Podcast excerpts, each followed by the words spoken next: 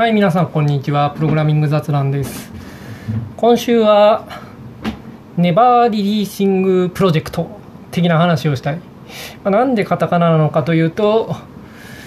ネバーエンディングストーリーのオマージュということで、まあ全然関係ないんですけれど、あネバーエンディングストーリー、子供の頃結構好きだったんですよね。まあなんかいいですよね、あの時代の映画。はい。まあいいとして、はい。なんかこう、いつまでもリリースされないプロジェクトというのがあるんですよ。はい。ちょっとすいません。はい。はい。ちょっとマイクの位置を直しました。で、いつまでもリリースされないプロジェクトについてのの話をしたい。こう、まあ、いろんな種類があるんですけどね。こう、まあ皆さんはどうですかね？全然リリースされないプロジェクトの経験はどのぐらいありますかね？まあ自分だと、まあみんな大好きビスタビスタはまあもうみんな知ってる全然リリースされなかったプロジェクトとしてね。まあビスタというかロングホーンですよね。リセットで結局別のものを作ったんであれは最後までリリースされなかったんですよね。まあ WinFS とかね。はい。でまあ他にもまあその私が最初にいた会社だと、まあ、ARP っていうのが有名でアクセス Linux プラットフォーム、まあ、これもリリースされなかった、まあ、リリースされなかったにいろいろあっていやリリースはしてますよ。キリっていうことはできるんですけれどまあリリースされなかった実質。まあリリースされなかったものは世の中にはたくさんあるんですよ。はい。で、まあ、他にもうん。まあなんかこう昔新しいブラウザを作るっていうプロジェクトがあってあまあこれもリリースされなかったですね。あでリリースされないプロジェクトっていうのはあるんですよいろいろと。で皆さんどのぐらい経験ありますかね？この業界にいればうん、一つや二つはリリースされない延々とリリースされないプロジェクトというものの経験があるもんだと個人的には思うんですが、まあ、一方で、うん、なんか最近は減ったとは思う。ただまあ今でもある。うん。で全然リリースされないプロジェクトっていうのはまあコミケの惨敗みたいなもんですよね。コミケコミックマーケットってあるじゃないですか。で惨敗っていうのは要するに同人誌を作って全然売れなくてまあ全部持って帰るというあの悲しい気持ちですね。まあこうないに越したことはないが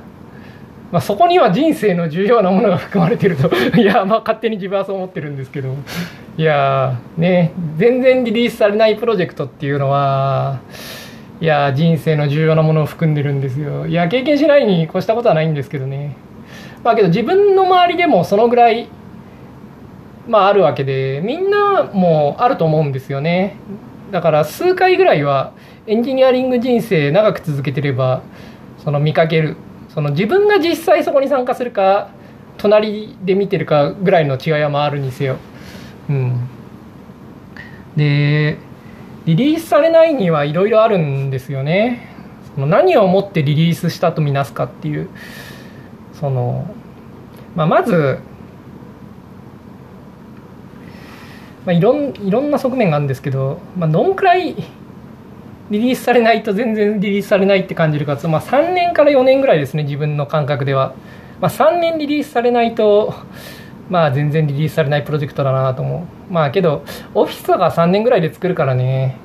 うんまあオフィス2003の次オフィス2007ですからね。4年かけて作ってたんで、まあ、そういう点ではあれは予定通り4年かけて作ってるんで全然リリースされてないというわけではない。うん。だけどまあ感覚的には、まあ、3年とか4年とかリリースされないとうわ全然リリースされねえなと感じる。でまあ別にその後リリースされることもあるんですけどその今回話をするのはそうじゃなくてもう延々にリリースされないっていう類のプロジェクトですね。でまあこれがなんで人生にとって重要なものを含むかっていうとやっぱ長いですよね。3年間とか4年間って結構長いんですよ。例えばあなたがこう26歳ぐらいだとするじゃないですか。で4年間リリースされないプロジェクトに付き合うと30歳になるんですよ。いやーなんか20代終わっちゃうんですよね。なんか後半ぐらいから始めると。いや本当そういうリリースされないプロジェクトっていうのはそういうなんていうか自分の人生の一部がそこで費やされるんですよ。でそこにはやっぱいろんな思いがあるんですよね。でまずこう、まあ、リリースされないにもいろんなパターンがあるんです、まあ、それもさっき言いましたね。はい。ただ大体においてこれはむちゃくちゃコストがかかるんですよ。会社にとって。うん。でまあすごい人がかかってて時間がかかってるとそれはすごい人件費とかめちゃくちゃかかってるしまあいろんなものがかかってるんですよね。でその結果としてもう後には引けないってなるんですよね。後には引けないからこそ永遠に続くわけですが プロジェクトが。いやで、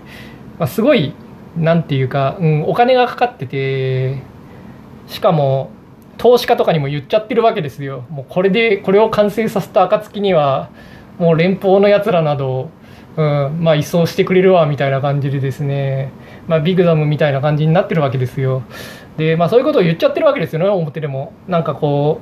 うインタビューとかにも答えてて、まあ、雑誌の記事とかにもなってて、まあ、来年ぐらいにはそういうのが出てきて市場を取るからお前ら見てろよみたいな感じで、まあ、キリッとした感じのインタビューをしたりして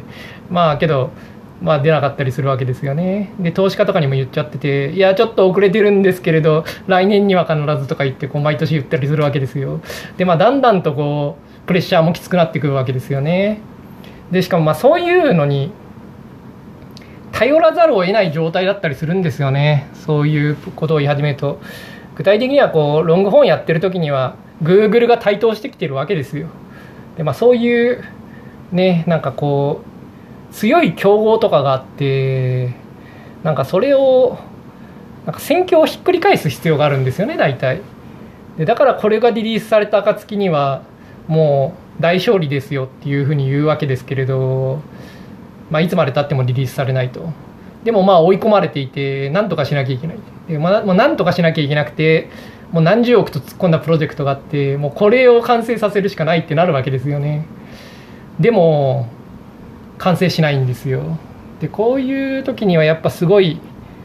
強い思いがあるわけですよね。その追い込まれていてもう何としても完成させなきゃいけないというすごい強い思いがあってでも完成しないんですよ。でそこですごいこうその強い思いがやっぱりこのネバーリリーシングプロジェクトのなんつうか重要な側面だと思うんですよね、まあ、逆に思いが強くなければポシャって終わりなんですよプロジェクトなんて。半年ぐらいで。ああ、うん、ダメだったねっつって。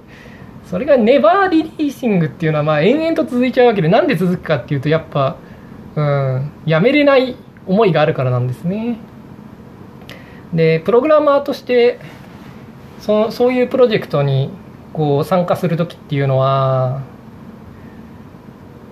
こうそれ以外の普通のプロジェクトとは大きく違う要素がいろいろあるんですよ。まず会社で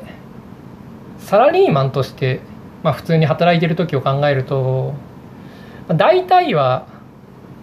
その組織が決めたことをやるわけですよ。うんまあ、こういう言い方は少しその不適切というかうんなんか誤解を招く部分はあるんだけれどそうは言ってもまあサラリーマン的にその上が言ったこと上が決めたことっていうのは基本的には何て言うかその所要なものっていうかうん、その決まるわけですよね。まあ、もっと言うとこう会社のなんて言うんですかね例えば課長が、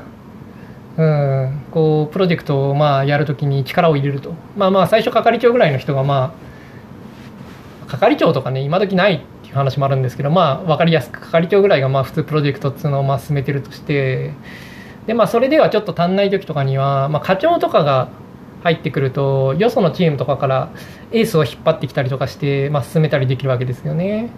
でまあそれでも難しい時でもまあ部長ぐらいが出てくるともうさらに遠くのところから引っ張ってきたりとか他のプロジェクトを一旦止めて人を投入したりとかより強くいろんなことができるようになるわけですよね。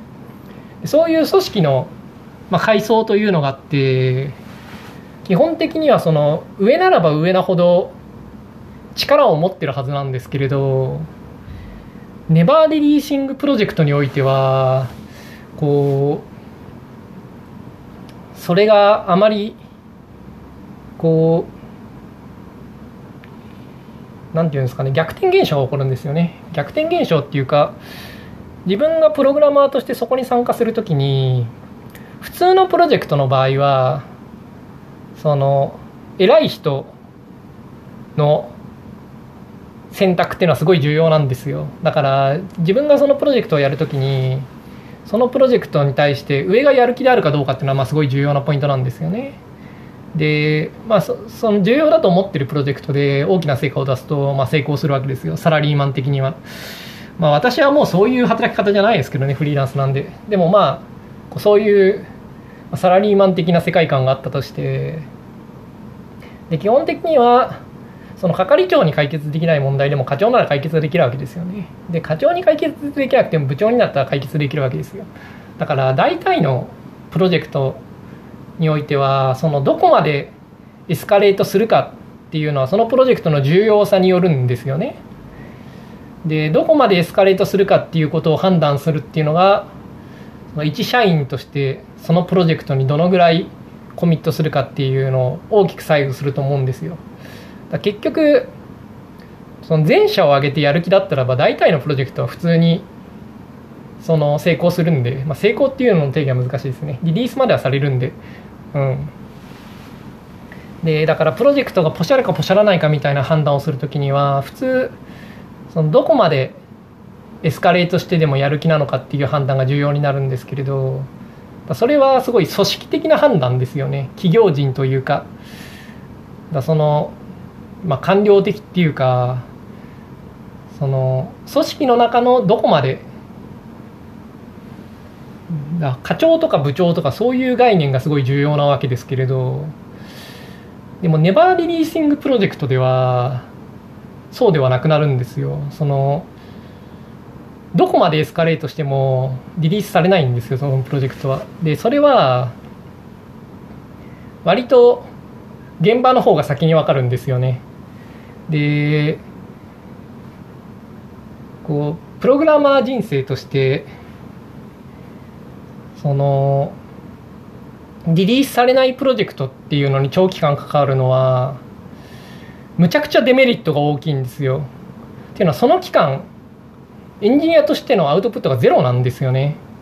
アウトプットっていうのはその対外的にま出せるアウトプットっていうのがゼロであると。でリリースされないっていうのはエンジニアにとってすごいダメージがでかくてその書いたコードのフィードバックが得られないんですよね。フィードバックっていうのはレビューとかじゃなくてユーザーとかマーケットとかそういったその書いたコードっていうのはいろんな選択をするわけですよ API とかをどうするかとかコードをどう設計するかとかでそういう選択っていうのは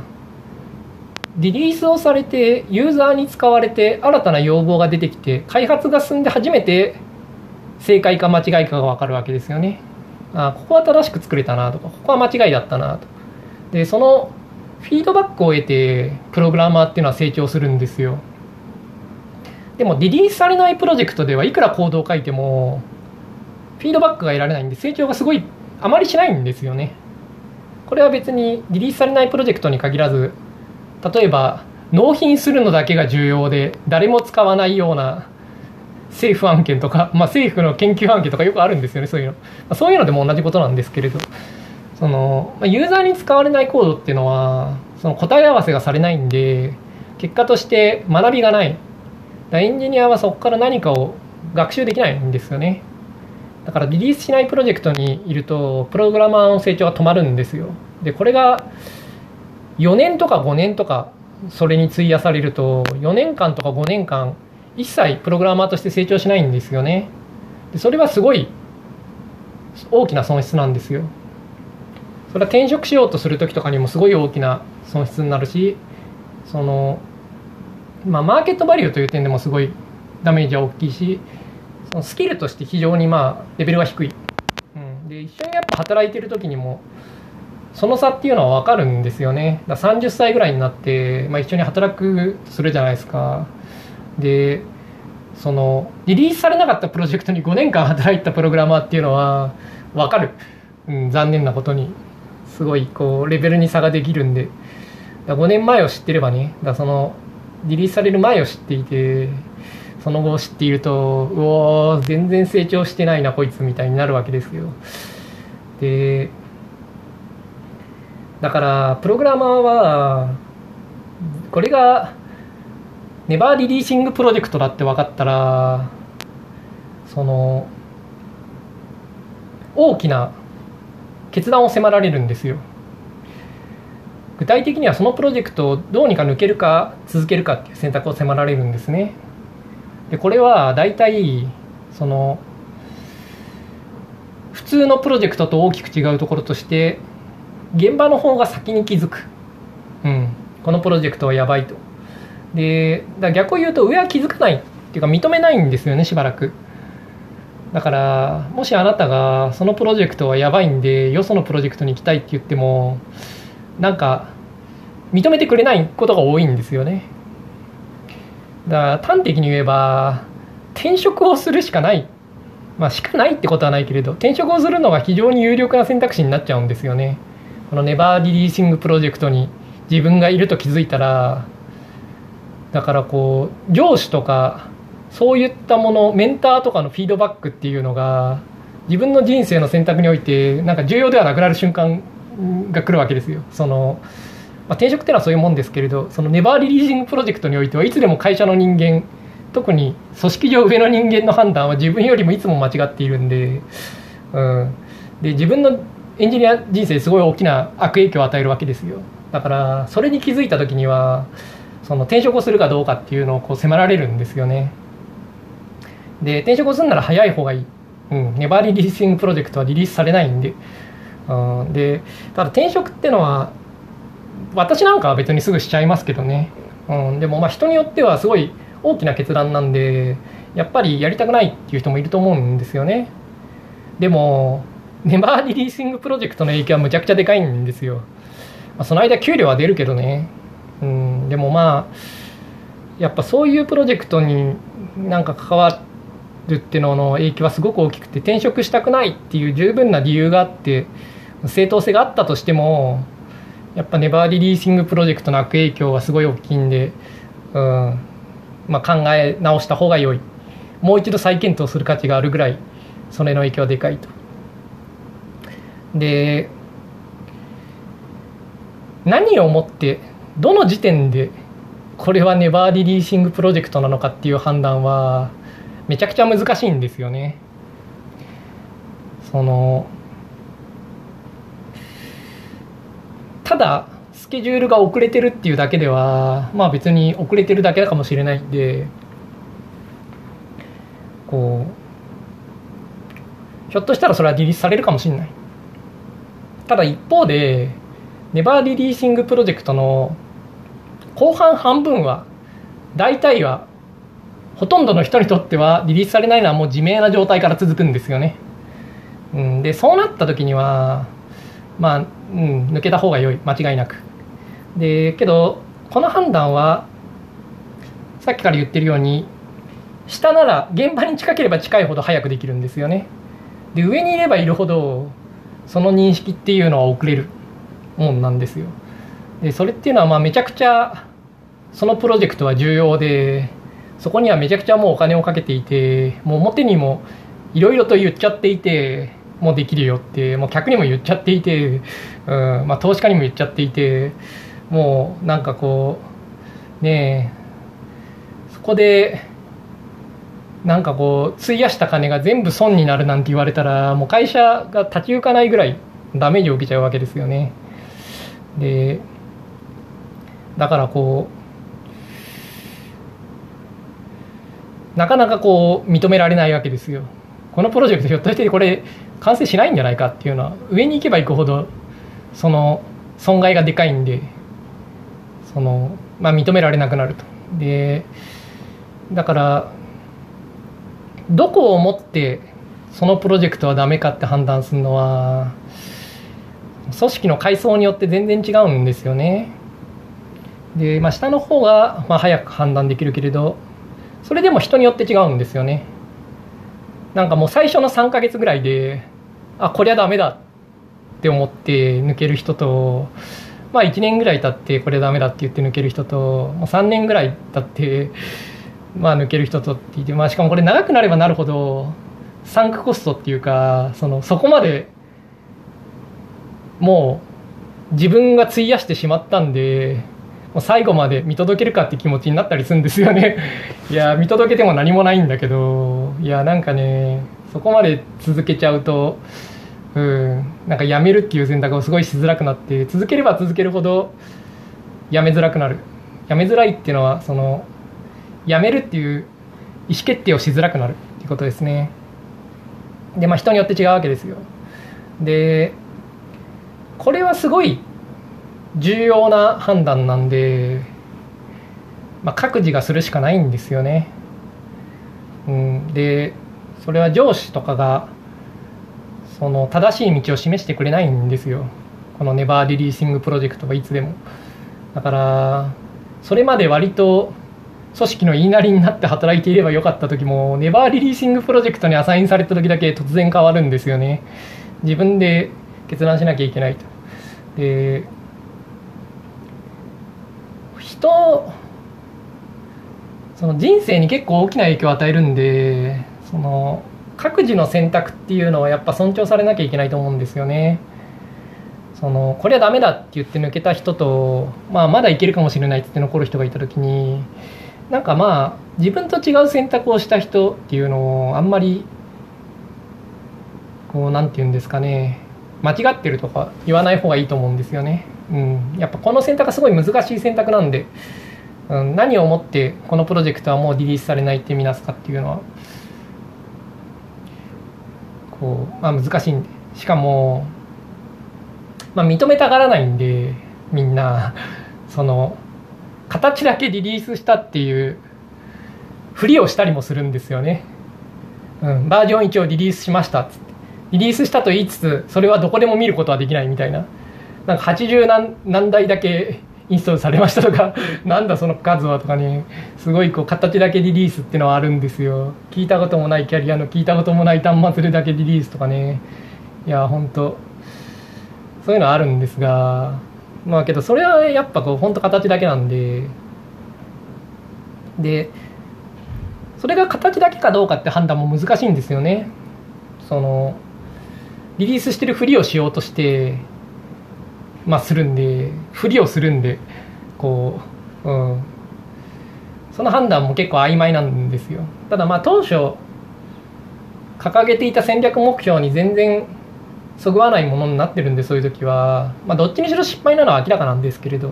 まあ、リリースをしたかしてないかっていうのの定義は非常に曖昧になるんですよね。でそういう時にこれはリリースされないプロジェクト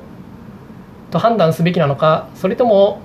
しょぼいのがリリースされてもともとしょぼいものを作っていたっていうふうに、まあ、思うべきなのかっていうのもその人によって判断は分かれるとこなんでだからこのプロジェクトはネバーリリーシングプロジェクトだって判断する人と、うん、これは別に普通にリリースされている。だけど結果がいまいちなだけだっていう判断をする人はいるわけですね。で、まあ、個人によってそこは分かれる。まあ大体ね数年後だったら判断は一致するんですけどね。その現場にいると、うん、すごい目が曇るんで、うん、認めたがらない人がいるんで。まあけどそういうわけでその人によって判断は違うんでこうでその人の人生をかけてする判断なんでだからやっぱり、うん、抜ける人も続ける人もこう喧嘩はしない方がいいですね まあ普通喧嘩にはならないですけど、うん、でやっぱりその抜けるって判断はその人のもので、うん、止めたりもしない方がいいですね、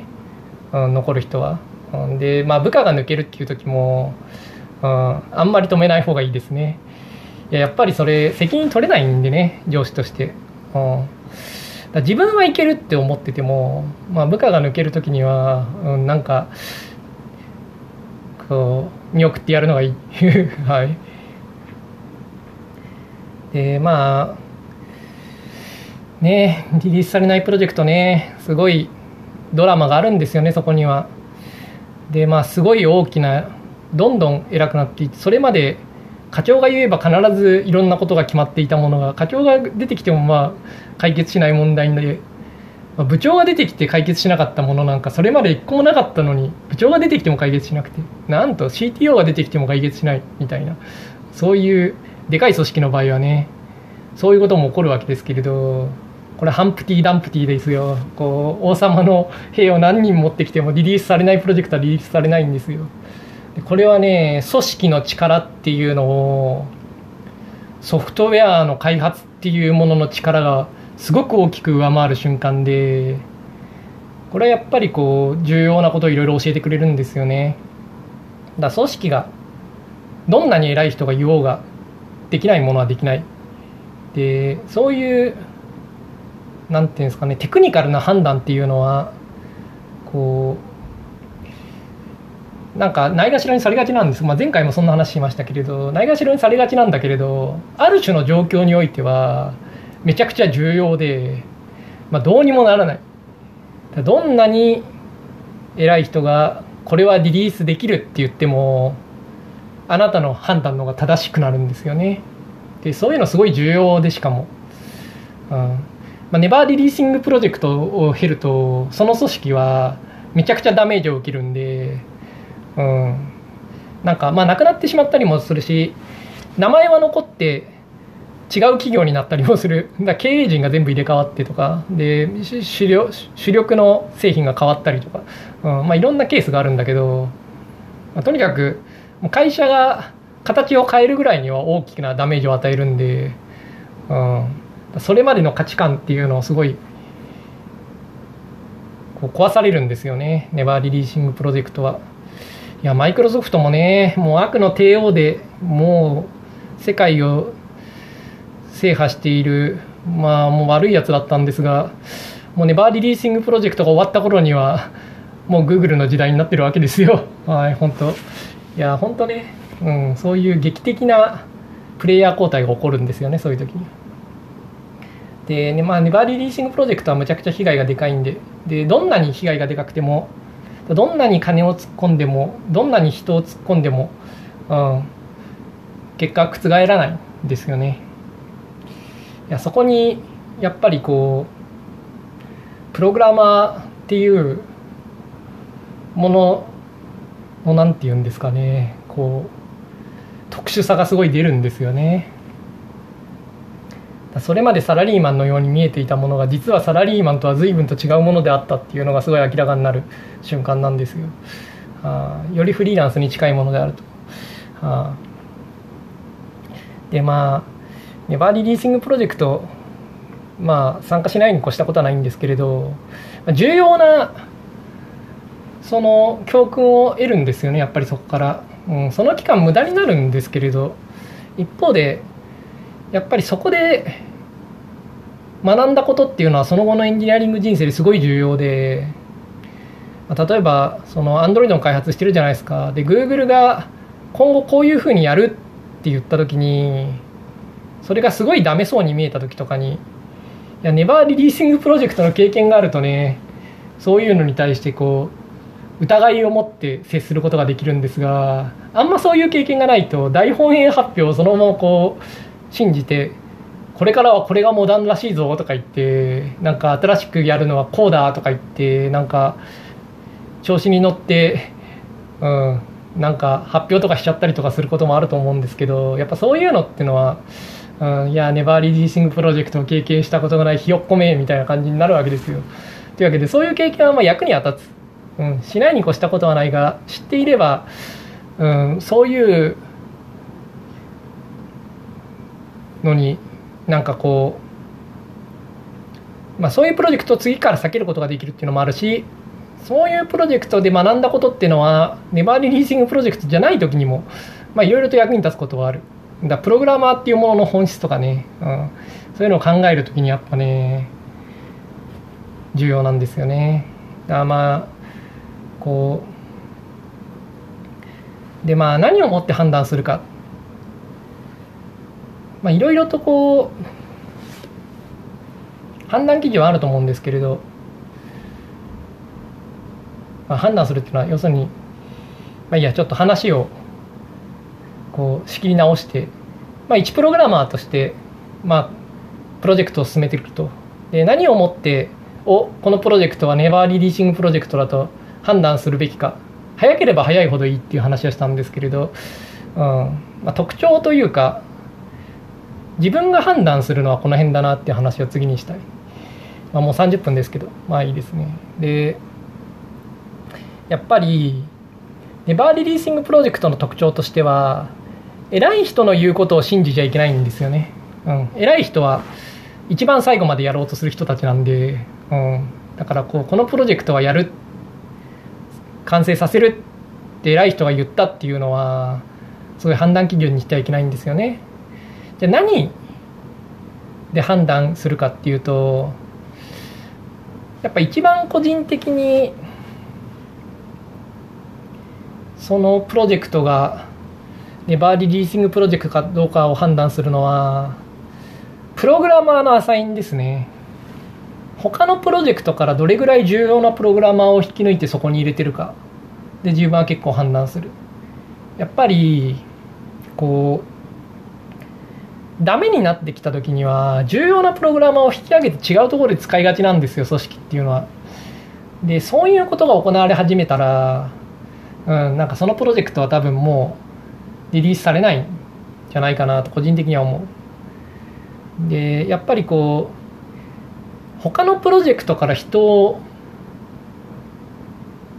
き抜いてそのプロジェクトにアサインするっていうのはトレードオフなんですよね。プログラマーってやっぱ数限られてるんで特に優秀なプログラマーっていうのはすごい限られてるんでそれをそこにアサインするっていうのはなんかすごい他の多くのことを諦めてるわけですよ。でそういうことをそのやれてる時っていうのはまだそのプロジェクトは進みうると個人的には思う。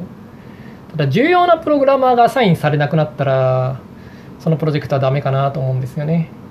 で大体そのうちアサインするって言うんですけど 偉い人は、うん、その偉い人の言うことは信じないでアサインされた人間を見るっていうのが大切ですね。だ実際にアサインされてなければされてないって判断してされてればされてるって判断する。偉い人がするって言ってるとかは判断基準にしちゃいけないんですよねこの手のものは、うん、人を見る。これはまあ経済学の入門が重要だっていう話と一緒でインセンティブにやっぱ反応した方がよくてだからアサインされてる人間実際にアサインされたという結果を見る方が良い、うん、でまああと最初に決めたスケジュールっていうのは重要ですね。スケジュールなんかどんどんと伸びていくんでその何をもってこれは予定外になってるなって判断するかっていうとやっぱ最初にどう決めたかっていうのはすごい重要なんですよね。半年後にリリースするって言ったらその半年後にそのリリースしてるかどうかがすごい重要でなんかこうその数年後経った時に来年リリースするって言ってるやつがまあ去年来年リリースするって言ってた今年も来年リリースするって言ってたっていうような状態の時にやっぱ去年なんて言ってたかっていうので判断するのは重要なんですよね。去年言ってたことと現状っていうのがどのぐらい違うのかっていう。もちろんプロジェクトは遅れることがあるんでその言ってたことから遅れるのは構わないんだけれどそのずらした予定で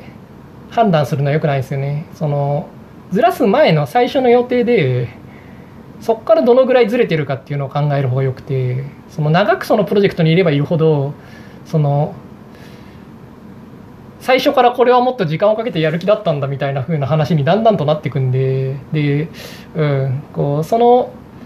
伸ばされた後のプロジェクトあそのスケジュールでものを判断するのはよくない。最初にどういうふうに考えていて現状はそれと違くて、まあ、その後もどのぐらい違うのかっていうのはやっぱいつも最初のスケジュールと決めたあその判断した方がいい。でネバーリリーシングプロジェクトになるときには日付をだから明言したがらないんですよね。組織とかは、うん、だけどまあ最初のうちは普通決めてると思うんですよある程度。でなかなか言いたがらなくても日付は聞いた方がいいですね。うん。でまあ長くてもいいんだけれどその2年後ぐらいには作る気だとか、まあ、そういうのでもいいんですけどとにかくそういうのはちゃんと聞いた方がよくてでそれがちゃんとどのぐらいそこからずれてるかっていうふうに判断する方がいい。自分が重視するのはこの2つですね。その他のプロジェクトからどのぐらいプログラマーがアサインされるかっていうことと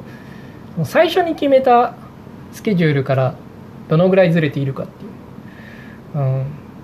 で特に最初に決めたことからのね乖離をね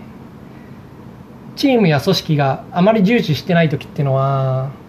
そのプロジェクトはまあデンジャラスですね、うん、無限に伸びうるんでスケジュールは、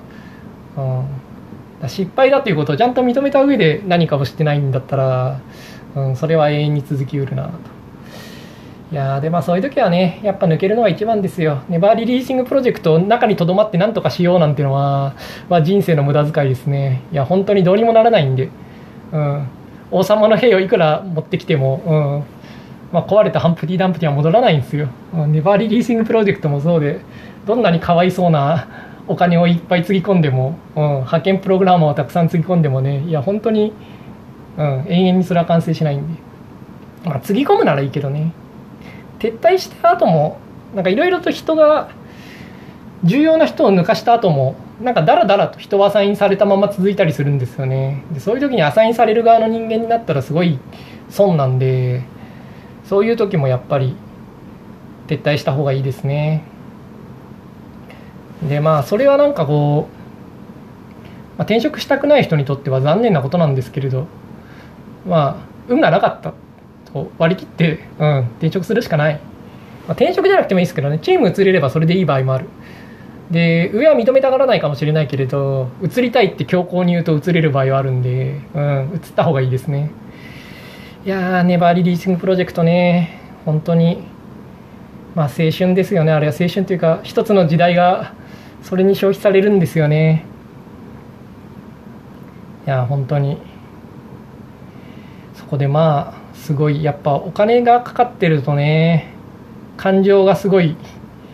込められていて、うん、いろいろあるんですよね、 never releasing projectは。はい、ということで、まあ、今週はこんなところでネバーリリーシングプロジェクトってものがあるぞと。でそれは判断難しいけれど、うん。まあ、これはそうだと思ったらそれまでのルールはちょっと通じなくなるんで、うん、こういつもと行動を変えなきゃいけない。で付き合うとすごいダメージを受けるんで人生に、うん、まあそれはそれでいいっていう人もいますけどね、うん、それでまあプログラマー引退するぐらいの勢いでもねまあいいっていう人もいますけど。まあ、ネバーリリーシングプロジェクト終わった後は引退しがちなんでね、まあ、引退っていうか、引退するって言って、一旦プログラマーを辞めて、数年後に戻ったりするっていうパターンが多いですけど、あまあ、自分もね、似たようなもんだった。うん。その、ビスタの最後見届けた後は、まあ、プログラマー辞めて旅に出たりしましたからね。うん。まあまあまあ、とにかく、まあ、デマリリースプロジェクトってのはあるんですよ。ということでした。それではまた来週。